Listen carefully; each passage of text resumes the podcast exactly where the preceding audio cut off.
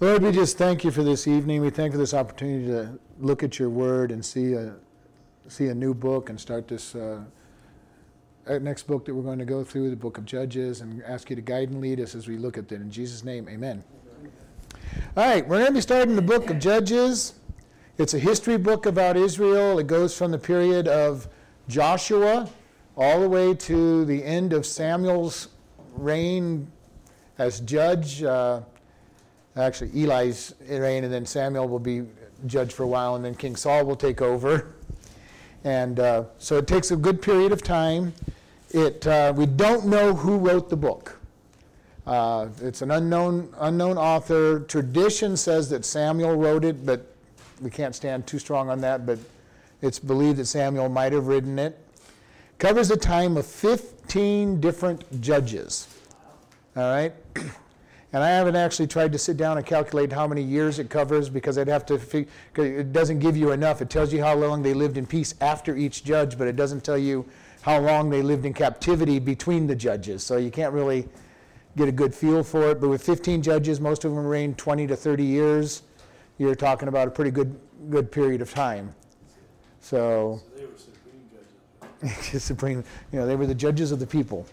And this is a time when Israel did not have a king. God was ruling over them as in direct rule, and then when they would get themselves in trouble, he would send them a basically a hero to come and rescue them. Did they ask for a judge? No. Yeah, well, they asked for a king later on.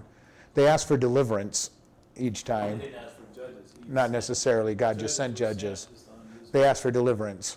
Oh, uh, the book is broken out in the first two chapters it's just a statement of how things were going after Joshua died. And remember when we ended Joshua last week, it said that in all the days that Joshua was alive and all those that lived during his time, Israel did what was right before God. So we're going to have a quick review of that on Judges and then watching as people start coming in that aren't following after God. And a very quick succession, less than probably 40 years, because it said the people that were alive during Joshua's time uh, then we follow through verses three, uh, chapters 3 through 16. We have the period of the judges where there's several apostasy activities. Most notes say seven, but I think it would be more because every time they sinned, God brought a judge in. So there's 15 judges if you count them. So I think there's 15 apostasies, even though they're not real, they're not named real strong, and they're not really told what they did in some of them. But there wouldn't have been any reason for God to judge them if they didn't go apostate. Apostate means to be irrel- ill, irreligious or go against the doctrines that you've been taught. And, uh, and then we end up with uh, the last four chapters, 17 through 21, is going to be a period of confusion and anarchy. As the people are getting further and further away from God, we get into a greater and greater anarchy at this period, culminating as we get in when we get to uh, 1 Samuel, the people eventually rejecting the judges and saying, We want a king. Is the picture of this book. It is several cycles of humans do, disobeying God, doing what humans do, disobeying, going into and failure, failing, and then being judged.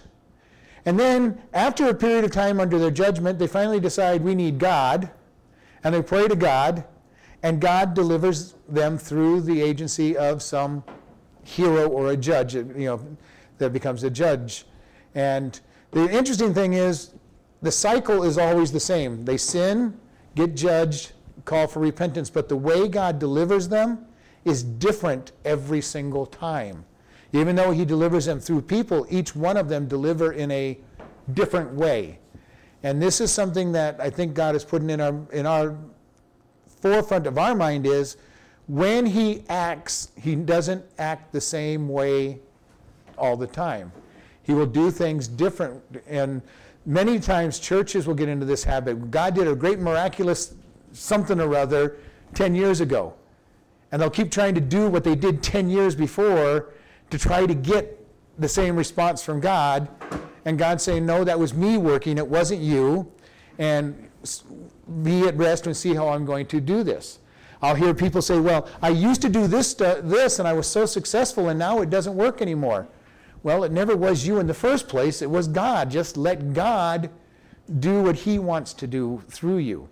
And, you know, it's human nature. We, we say it worked in the past, it's got to work in the future. And God says, no, if it's spiritual, it's Him doing it, and it won't necessarily work in the future. And we see this happen oftentimes. Churches have some great big revival, and then they'll package it up all neat and sell it to other churches. This is how you have a revival. And most churches don't have revival through, those packages they buy. You know, they're not bad, they're not, but they're not the great thing that it was for that church because God's way of doing things is different with each event because He is different. He is fresh. He is new. He's not going to. He's not going to do the deliverance of Ehud that we're going to study every single time. He's not going to do the deliverance that Gideon did, and we all know the story of Gideon and his, his 300 that chased off the, the entire army. It won't be the Deborah and Barak. You know, every time it's something different. And even when Jesus was ministering, he kept doing things different. You know, one time he healed somebody by just touching their eyes. Another time he picked up dirt and spit it in it and made clay and, a mud pack for them and they got their sight. Another time he said, go wash your eye. You know, he did it differently each time. Why? I believe it's because he knew, he knew us. If every time he healed somebody, he spoke, it, spoke to them, then I could guarantee you there would be the ministry of speaking healing. Okay, that's the only way you could get healed. If every time he healed the blind person, he spit in, you know, picked up mud and spit in it, there'd be the, you know, here's how you heal blindness. Everybody who's blind, come and we'll spit in the mud and put a, put a mud pack on. You'll be healed. You know, so Jesus purposely did things differently. Huh? That would be my least favorite. that would be your least favorite ministry. no, no, no, not my, my least favorite ministry. Okay, as soon as you spit in the mud. But we, we see this this book, it starts out with great victories in battle. Very quickly, they go into failures and they start getting their judgments, and that goes in cycles. And the book ends with the tribe of Benjamin almost being wiped out because of their sin and the people's reaction against it. So it is a book that goes into progressively deeper and deeper sins before it finally comes to an end. Starts out high and ends up at a, very, at a low spot. And that's the way some of our, our lives can be if we don't finish well. We start out well with God, we minister, we, we're excited about Him. And over time, a lot of times we lose our love for God and our you know, excitement for God, and we start living pretty much the way the world lives. And this is something that Paul said, I have finished the race well. And he encouraged both Titus and Timothy, both he encouraged run the race, keep faithful. And our goal should be to keep faithful to the, to the race and just keep moving forward for God. Yeah, we learned that in our Sunday school class last week. Okay. Hebrews 12 1 says, And let us run with patience the race that is set before us. Uh-huh. That's the very end of it. Yeah. And that's so important. And the thing about that race is to remember that it's new. Each time, each day is to be new. God gives new mercies, new information, and uh, His Word is new every morning. Uh, if we think about this, you know, if you were going in and you had a bushel of apples and you ate an apple uh, once a week, one apple a week out of that bushel, before you got to the end, you probably wouldn't want to eat the apples anymore. Not because you didn't like the taste of the apples, but if you were only eating one apple out of the bushel every week, the apples were going to go bad before you get to the end of the apples. And you know, think about this. So many people, especially in Christians, try to consume the same meal that, from the Bible that they've had so many times, and God says it needs to be new. They try to go back into this is what worked before. When I had this bad place, I did this and I got out of it. Well, you surrendered to God, hopefully, and got out of it. And then God did miraculous actions to get you out of it. So it's very interesting to watch our life and don't get stuck in a rut with God because God's going to say, I want to, I'm going to do stuff new. I'm going to keep bringing a fresh anointing upon you, a fresh knowledge on you. It's why I love getting into God's Word and seeing how new it is. And I've told you so many times, I read a chapter and I've read, I've read through the Bible so many times in my life, and it's like, you know, and I've told you a lot of times, I'll go, God, when did you put this verse in here? I've never seen it before. And you know what? I probably haven't seen it. You know, I've seen it, I've read it, but I never took notice of it before. And a lot of times that's what God does in our life. He says, This is what I want you to pay attention to this time. You know, you know, this level of love was good for this person, but I want you to go deeper in love, and I'm going to take you further in love and further into forgiveness, further into grace. And whatever we've done in the past is playing in the shallows. And God's goal for us is to get us out of the, you know, one foot of water down out into the deep water where we can swim and, and have that uh, activities going on. And yet, so many of us want to just play in the shallows. You know, so, some, some Christians don't even want to play in the shallows, they want to play on the beach. You know, not even get into the water. You know, they just want to stay on the beach. They don't even want to get in the water, and then they don't want to get in, you know, and they don't want to go further and further with God. And God is saying, I want you fully in. I want you to be totally covered with my word and learning from my word. And we're going to see this cycle all through Judges as we go through it. All right, Judges. Uh, Joshua wasn't a judge. I mean, he, He did not have the title of judge, but he did what judges are going, he did what judges are going to do. He did all the, Yeah. The judges of Israel ruled Israel as their leader. And God raised them up. so he wasn't officially a judge, but he. Right. He had all. He did all the job that a judge is going to do. And, you know, really he did because he helped, he was their hero. He delivered them you know, from their enemies and they honored him. Um, okay, Judges chapter 1, unless there's any other comments on the introduction. Verse 1. Now, after the death of Joshua, it came to pass that the children of Israel asked the Lord, saying, Who shall go up for us against the Canaanites, first to fight against them? And the Lord said, Judah shall go up. Behold, I have delivered the land into his hand. And Judah said unto Simeon his brother, Come up with me into my lot, that we may fight against the Canaanites, and likewise will, and I likewise will go with you into your lot. So Simeon went with him, and Judah went up, and the Lord delivered the Canaanites and the Per- Perizzites and into their hand, and they slew them in Bezek ten thousand men. And they found Adoni-bezek in Bezek, and they fought against him, and they slew the Canaanites and the Perizzites. And the Adoni-bezek fled, and they pursued after him, and caught him, and cut off his thumbs and his great toes. And Adam Nebenzek said, Threescore and ten kings, having their thumbs and great toes cut off, gather their meat under my table, as I have done. So God hath requited me. And they brought him into Jerusalem, and there he died. All right, so we see Joshua's dead, and they immediately continue the battle. And remember, we said in Joshua, the tribes had not got rid of all the enemies over those years. They, they put them into subjection, they, put them, they, they made them vassals of them, they paid taxes, and they were, were doing servant, servants' work for them, but they didn't kill all of the people. And remember, God had told them, when you go in, I'm going to drive them out, and you will kill all that are there and take possession of their land. And they did not do what they were told, they did partial obedience. And then we've got to understand with God, partial obedience is not obedience.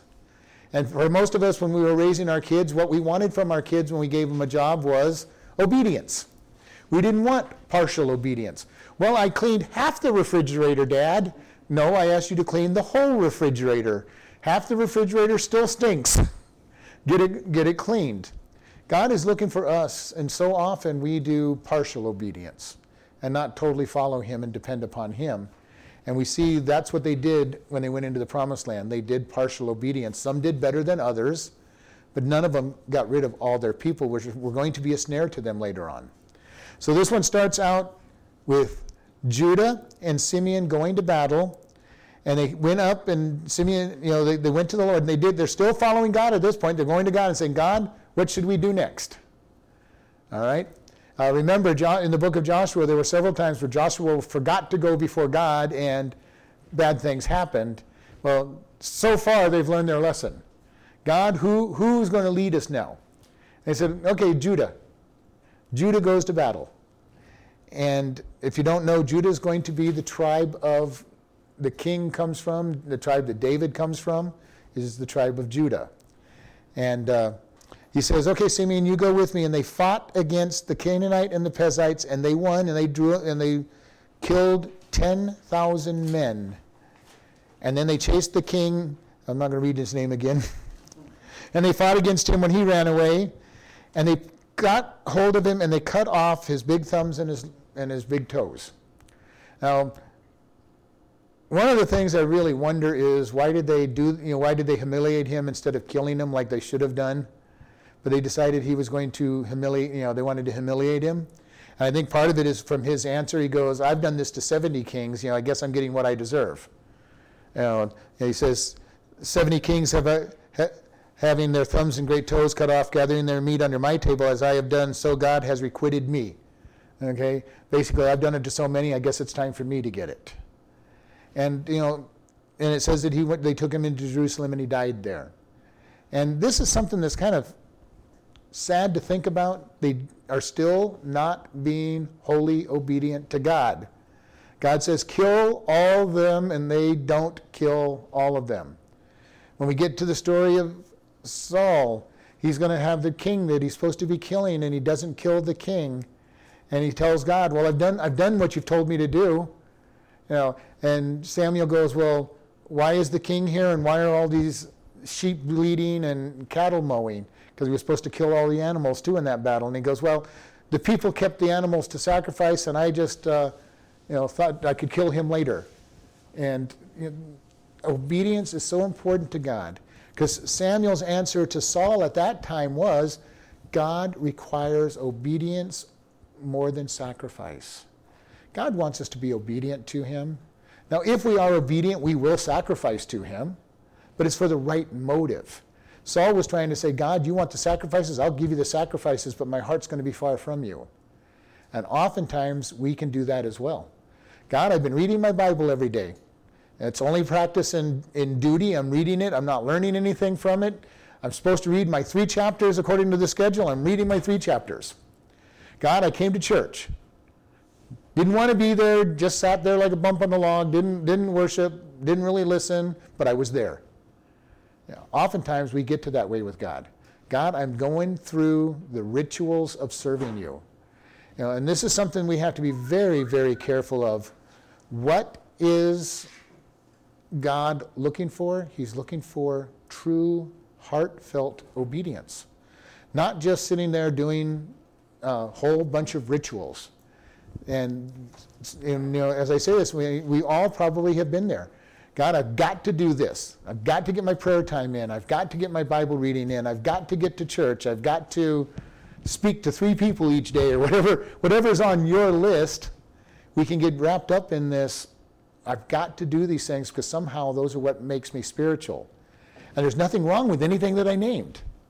But if all I'm doing is reading my Bible to check off the box saying I read my three chapters today, you might as well not do it. Because you're not learning, you're not spending time with God, because we need to come before God and say, God, show me what you want me to see today. Help me to learn what you want me to learn, and help me meditate on what you want me to learn. And then we read the book and we find the verses that He wants us to meditate on, and we think about them all day long. Better off reading one line. Better off reading one line with the right attitude than, Yeah, yeah. than three or four chapters that are just like could have been any book off the out of the library that you're reading. Uh, now that doesn't mean your goal shouldn't be to read more chapters, but if all you're doing it for is the purpose of checking off a box of I've done my duty, it's the wrong motivation. If all I'm doing when I come to church is checking off the box, I came to church, it's the wrong motivation. So go through the motions. Going through the motions, a lot of people go, just go through motions. Yeah. Lip service. going through the motions. Everybody thinks you're a really spiritual person because you can say, "Hey, I read my I read my Bible every day. I've I've been to church every time the doors are open." How is God changing your life? How is He getting you into you and making your life different? And I think all those things are important. I think coming to church is important, okay? But not just to check off that box saying I went to church, huh?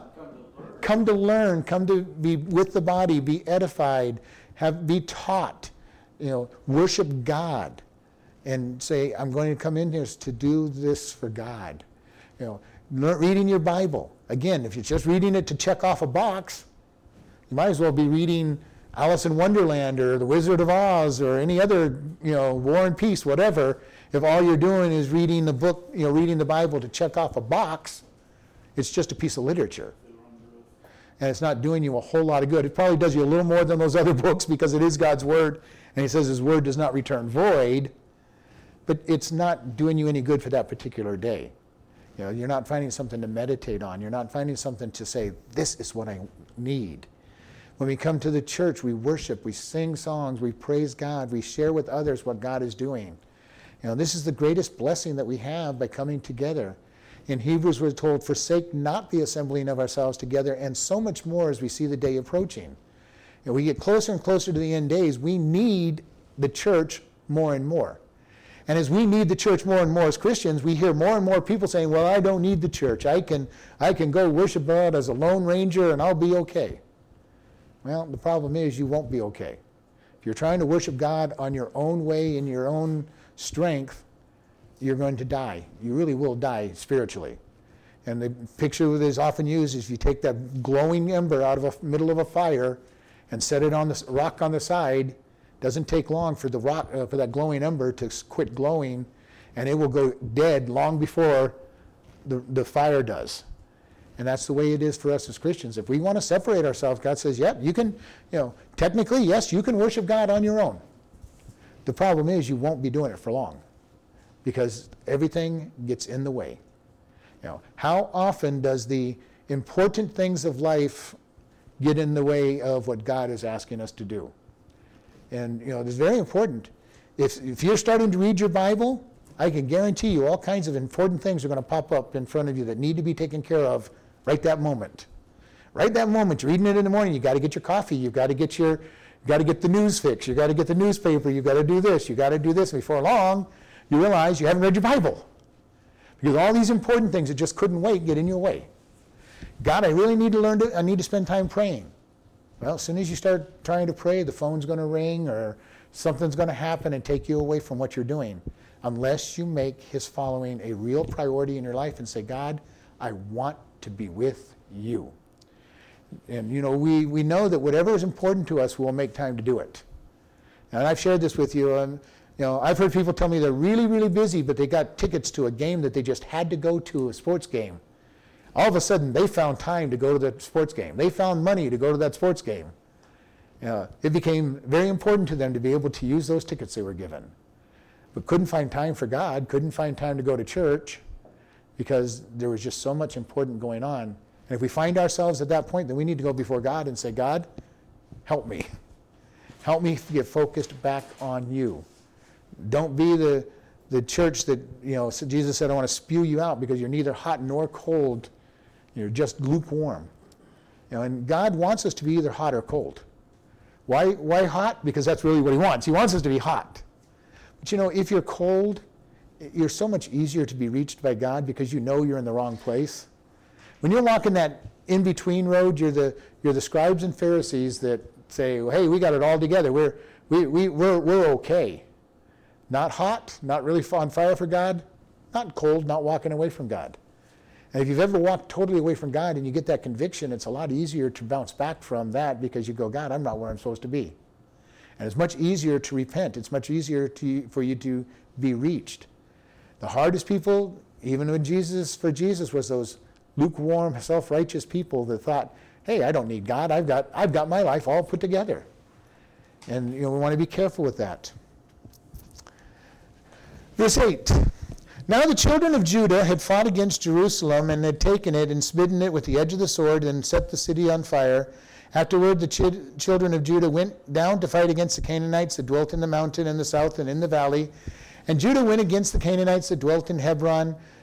Now the name of Hebron before was Kirjath Arba, and they slew Sheshai and Ahiman and Talmai and from thence he went against the inhabitants of Debir, and the name of Debir before was Kirjath Sepher. And Caleb said, He that smites Kirjath Sepher and takes it to him, I will give Achsah my wife, my daughter to wife. And Othel, Othniel, the son of Kenaz, Caleb's younger brother, took it, and he gave him Achsah his daughter to wife. And it came to pass when she came to him that she moved him to ask her father a field, and she lighted off her donkey. And Caleb said to her, What will you? And she said unto them, Give me a blessing, for you have given me a, a south land. Give me also the springs of water. And Caleb gave her the upper springs and the nether springs. All right, so we're going more into the battles of, of Judah and specifically who they fought. And it says they took Jerusalem. Now, Jerusalem at some point is going to be lost to Israel because David later on is going to refight for Jerusalem and take it back and make it the city, city of the capital for, for the rest of his time, the rest of time. And it says they went down, they fought the Canaanites and in the south and in the valley, and Joshua dis- destroy, uh, went against the Canaanites and they slew these various kings. And then they went up against his other king, and then they come to a battle, and Caleb says, and remember, Caleb is quite a character because remember in Joshua, he asked Joshua, he says, I want that mountain over there because it is the hardest one to take. The faith of Caleb was an amazing faith. The, the man is very old at this point, and yet he's going, I don't want to take it easy. I want to see God do something great. And I hope that we can all be like Caleb. God, I want to see you do something great. I'm looking for the revival here in Chloride. I'm looking forward to the to people's lives being changed. And I watch people in this church and their lives are being changed and seeing how they're being changed and looking forward to what God is going to do. Not saying, God, I just want to sit on my laurels. You know, Caleb was pretty old. He could have just said, okay, I got my land. I'm just going to sit back here and, and, and just take it easy. And yet he says, I'm going to go forward. God, help get this. And they're getting ready for a battle, and you know, he says, whoever takes the city, you know, whoever takes the city will get my daughter's hand in marriage. You know, quite a reward. Saul does this later on, and David David wins his his wife, and we see this over and over. David even gives one of his daughters away in a battle. Uh, feel sorry for the girls actually. You know, just be rewarded to whoever wins, whether they like them or not, is doesn't matter. They get a great they get a warrior, but that's about all they get, probably. But then she went, went to her father and said, Hey, you've given us land, but I don't have enough water. You know, give me, give me the springs up there on the mountain as well. You know, this is pretty bold. Because remember, at this day, women don't have a lot of rights. You know, for her to even go to her father and say, hey, I want, you know, we want more land, is pretty bold. Because he's already given them their inheritance, their portion of the inheritance. And, you know, obviously Caleb loves her because he gives her the land she asked for. But you know, this is something that we need to think about. In this picture, his daughter is representing us going before God and asking for things.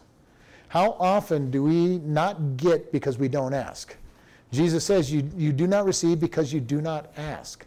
Does that mean we'll get every single thing we ask for? Nope. And we'll probably be glad that we don't get some of the things we ask for because sometimes what we ask for is not what's best for us. And we're we as human beings are really good about asking God for things that are not good for us to have. And God sometimes will say no. But you know, He is looking to be able to bless us and give us things as long as we will wait on Him to give it to us. You know, in our day and age, people don't wait. They have pieces of plastic, gives them instant gratification. Paying on it for the rest of their lives, but they have instant gratification. You need a, you need a new car? Don't save up for your car, just go out and buy a car and pay on it for, for eight years. You want a house? Go out and buy your house and pay on it for 30 years. You know, and God is saying, you know, I'm looking to bless you. I'm looking to give you great rewards if you will just trust me. Now, if God leads you in that direction, be my guest and do those things. But he says that we're, if you are a borrower, you are subject and a servant to your lender. That's what it tells us in Proverbs. Why? because you have to pay that person if you're going to be moral and ethically right. You have to pay that person whether you can afford to or not. You, God requires you to pay them. Now, we can go bankrupt and the government can say, well, we're going to tell you you don't owe them, but God says you still owe them. You still owe them. You took out, they gave you a loan on good faith, and you don't get out of it by just having the government say you don't owe the money. And this is a serious issue. In our day and age, we got People go, build, piling up debt, then going bankrupt. And then they start the process all over again. They pile up debt and go bankrupt again. I, have met people who've gone bankrupt three or four times in their lifetime. And not talking about rich people doing businesses, I'm talking about everyday citizens who should never have accumulated enough debt to go bankrupt in the first place. And they pile up the debt and then they go bankrupt, leaving the lenders holding the bag. And people will go, well, they know that they're going to have a certain amount of bad debt. Yes, that still doesn't make it right. Still doesn't make it right according to God. And especially for us as Christians, we should be people of our word. And so he gives her this blessing. She asks for it. He gives it to her. The upper and the lower springs. You've got both of them. And you know, God wants to bless his children. He is a good father. You know, he said in one of the places, would a man, if a son asks his father for a, for a fish, will he give him a serpent? And he says, absolutely not. And the point is, if we as human beings will do what is right, what will God as our Father do? He owns everything. If we will use it to honor Him, what blessings would God give us? Problem is, too often we want to devour the stuff on ourselves. You know, God, I thank you for this gift, and I've shared this with you. So often we get, our, we get to the place where we start looking at the blessings of God as the normal rather than the blessing. And God sometimes will say, okay, you're taking my, my blessings for granted. Let's take them away for a while. Make you depend on me. And God is wanting us to depend on Him. Even if we have all of our material needs being met, we need to understand God's given it to us, and we need to go back and say, God, thank you. Because it gets, our human nature gets in the way. You know, God, I kind of have everything under control. You know, God, I, I think I can run my life for a while. It's, it's going really well. And God's saying, it's only going well because I've made it go well. And he says, okay, fine. You want to you want to see how good you can do without me? Then be without me. And interesting things start happening. Your your stuff breaks down. Your your you lose your job. You you know things things all of a sudden pile up. A loan gets called in. You know whatever it might be. All these things happen, and you're going, oh wow, God, I need your help. The only problem is we don't usually go, God, I need your help until after we've wallowed around in the mud for a long time, and then we go, oh God, uh, you know, I'm kind of dirty now. Would you like to help me? And God's saying, yeah, I'm going to help you even though you wallowed around in the mud, but you didn't have to wallow around in the mud if you'd have just called me before you got there. You know, and we've said this before, the old famous statement, you know, people will say, I've tried everything else, I might as well pray. And it should be, God, I'm going to pray, and then I'm going to let you direct me. And once you've prayed, go ahead and keep trying things until God shows you the right way. But make sure prayer is the first thing that you do, not the, not the very last thing after you've wallowed around in the mud pit for a while and, and couldn't get out of it. Let Him be the one that delivers you. And go to Him quickly.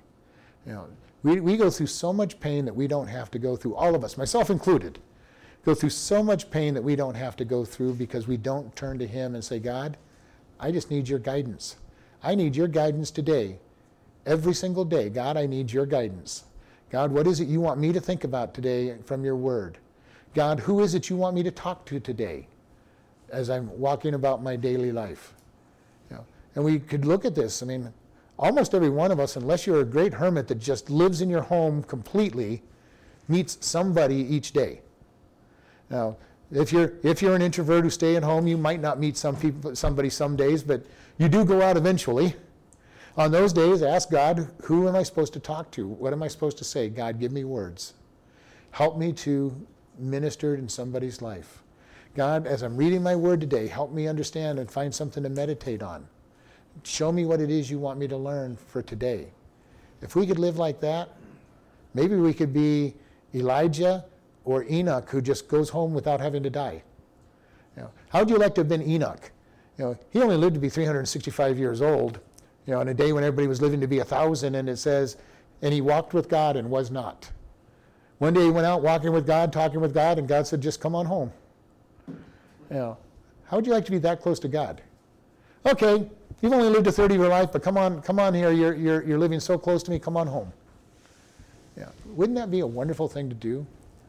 Elijah didn't die he walked with God and had learned to follow God, and he was taken up in the chariot of fire and just taken up.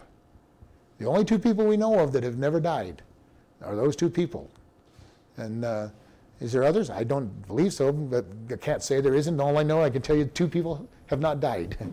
the, and Peter tells us it's appointed unto men once to die, So every one of us should expect to die, unless the rapture comes. We'll all die. That's the one absolute certainty in life is that you're going to die. Yeah, you can get away from your taxes if you're poor enough, or have a, or if you're rich enough to have a very good accountant, you can get away from taxes, which everybody says taxes are something you can't get away from. But everybody will die. Everybody who's ever been born, other than those two people, have died. And the guarantee in life is, you can take a bet. Nobody would bet against you that at some point in your your lifetime you're going to die. And if they're patient enough to wait, you will die. Now, you might be able to bet on what day you die and, and, and miss, not get it right, but we will all die. And God is saying, trust me. Verse 16. And the children of the Kenite, Moses' father in law, went up out of the city of palm trees with the children of Judah into the wilderness of Judah, which lies to the south of Arad, and they went and dwelt among the people. And Judah went with Simeon his brother, and they slew the Canaanites and inhabited Zephath, and utterly destroyed it. And the name of the city was called Hormah. And Judah took Gaza with the coast thereof, and Ascalon with the coast thereof, and Ekron with the coast thereof. And the Lord was with Judah, and he drove out the inhabitants of the mountains, but he could not drive out the inhabitants of the valley, because there had irons of uh, chariots of iron. And they gave, and, he, and they gave Hebron unto Caleb, and Mo, as Moses said, and, and he expelled thence the three sons of Anak. And the children of Benjamin did not drive out the Jebusites and inhabited Jeru- that inhabited Jerusalem, but the Jebusites dwelt with the children of Benjamite in Jerusalem unto this day. All right, so we have more battles going on. The children of Kenite, Moses' father in law, went up from the city of the trees of the children of Judah and and in the wilderness, and they lie there, and they went and they dwelt among the people. Now, these were the people of Midian who, who were with Moses. Remember Moses when he left Egypt, he crossed the desert and he met his father in law Jethro and helped him and, and stayed and lived with him for 40 years. And Jethro was a follower of the one God, didn't know the same, same thing as them. And he, Moses gets to marry Zipporah, uh, Jethro's daughter. They have at least two sons that we know of. And God says, and they apparently, some of those people followed the children of Israel when they were delivered from the land of Egypt. And they, they lived amongst the children of Judah. And Judah went with Simeon, his brother. So remember, they, they had said, Simeon, come with us and fight, and we'll and we'll turn around and fight with you.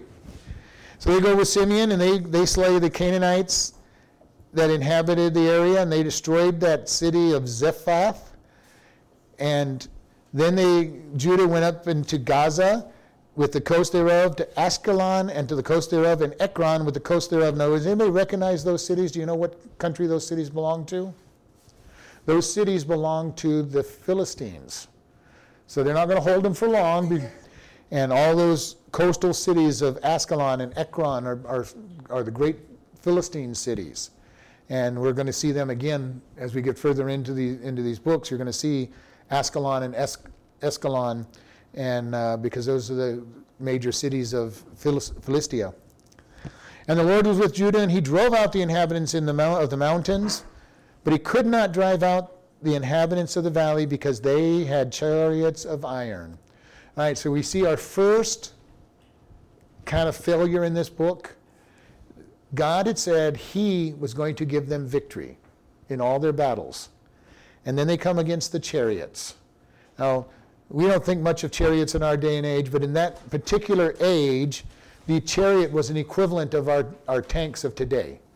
They could drive through the, the enemy and and uh, didn't stop because the enemy was in front of them. The, the horses would go right over the people. The chariot's wheels oftentimes had blades on the side of it, so they would chop people up as they're driving right past them. They were a formidable weapon, and Judah probably saw them and said, "We can't take them," so we're, you know, gone into one battle, got beat, and said, "We can't take them." They forgot the promises of God. And every time we forget the promises of God, we will be defeated. And this is why it's important for us to really keep track of what does God promise to us? What does he say he's going to do? You know, we are more than conquerors because Christ lives in us. We can do all things through Christ who strengthens us. Now, I can do nothing in my own strength that's going to last, but with God, I can do all things.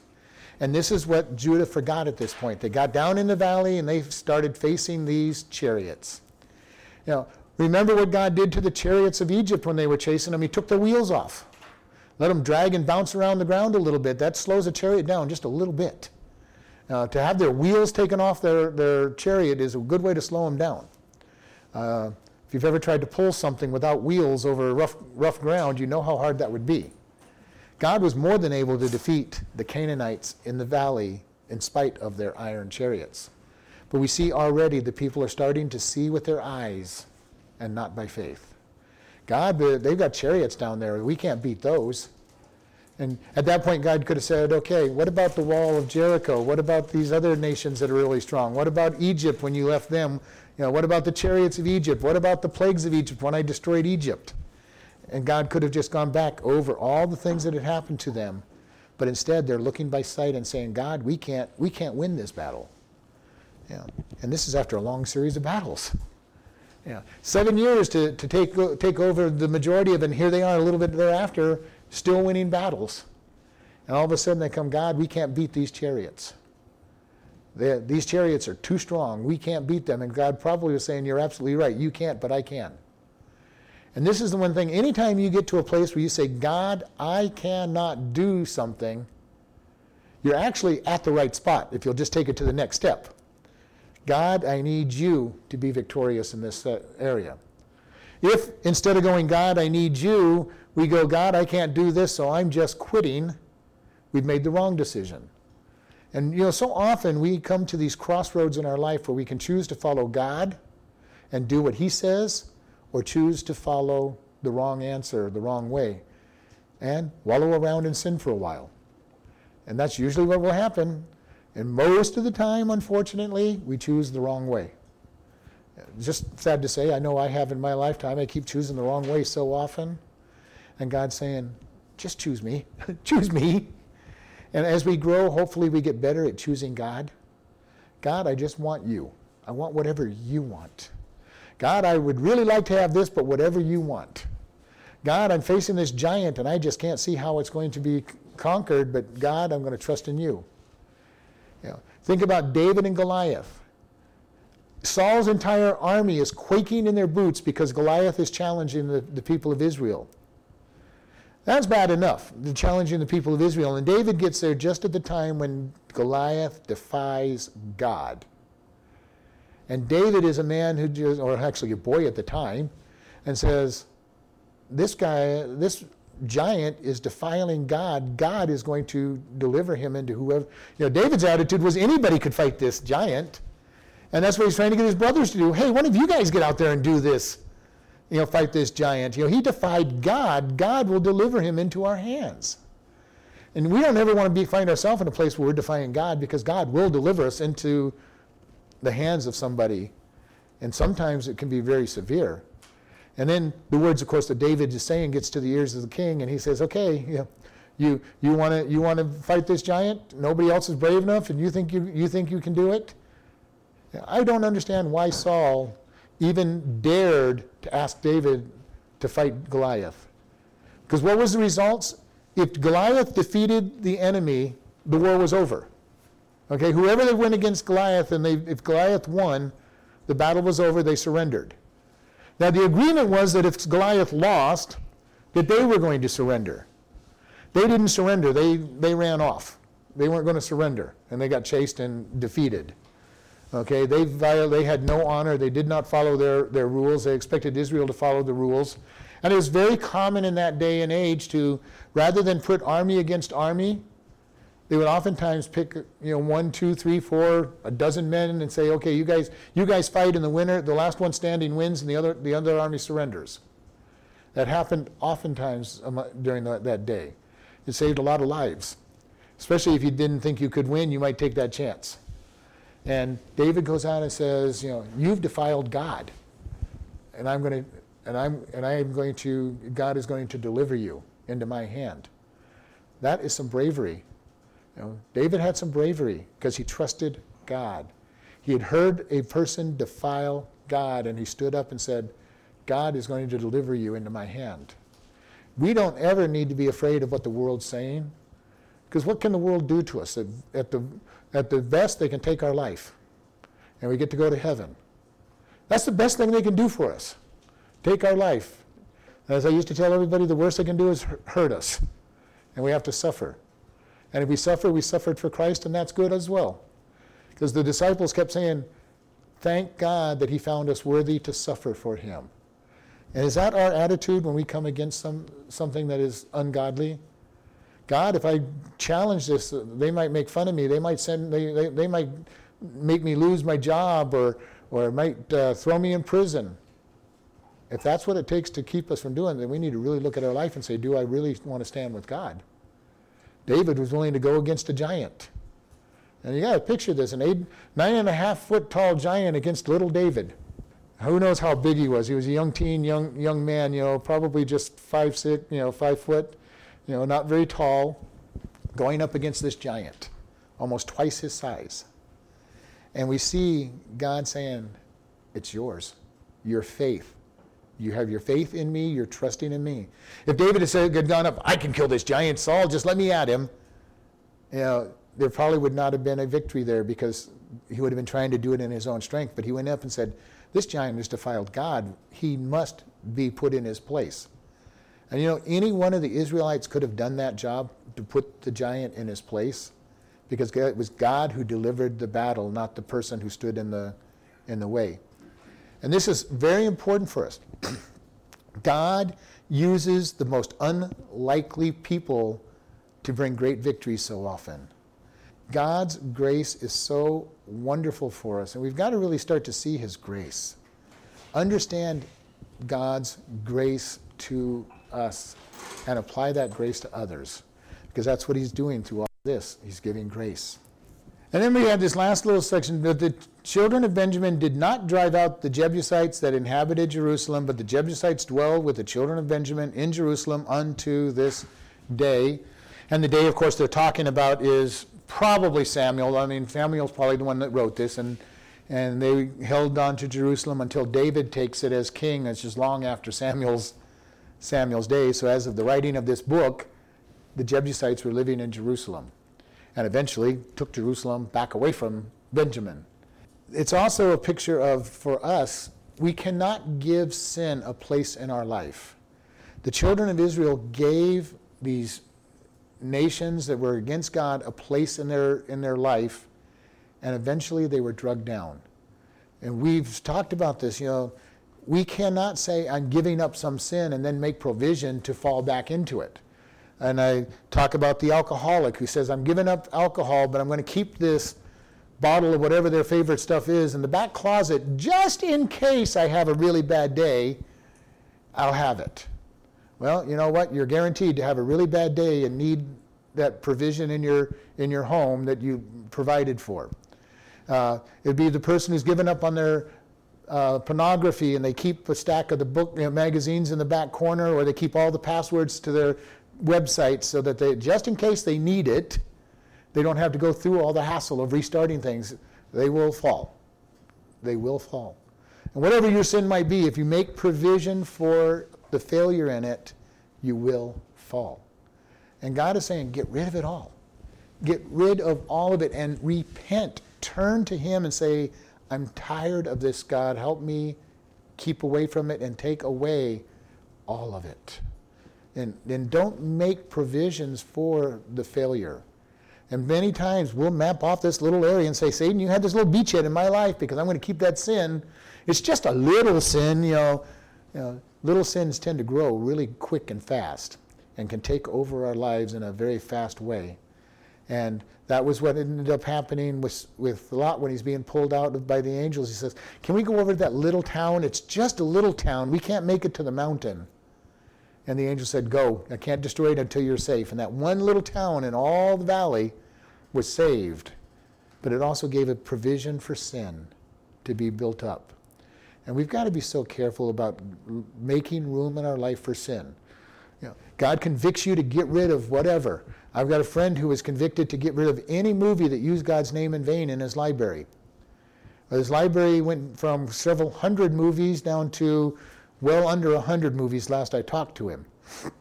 Because he kept finding all kinds of movies that used God's name in vain. And he would destroy the movies and, and get rid of them.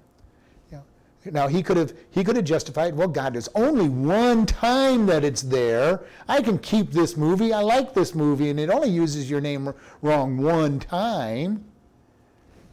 You know, now, is everybody called to get rid of all the movies in their library that use God's name in vain? No, but he was, and he took it very seriously. You know, what is it that we're called by God to get out of our life that we've left a small thing in our life? a small thing that's going to come back to bite us, just like the Jebusites did to Benjamin. At some point in the, in the book, before David comes along, the Jebusites take back Jerusalem and take it away from Israel.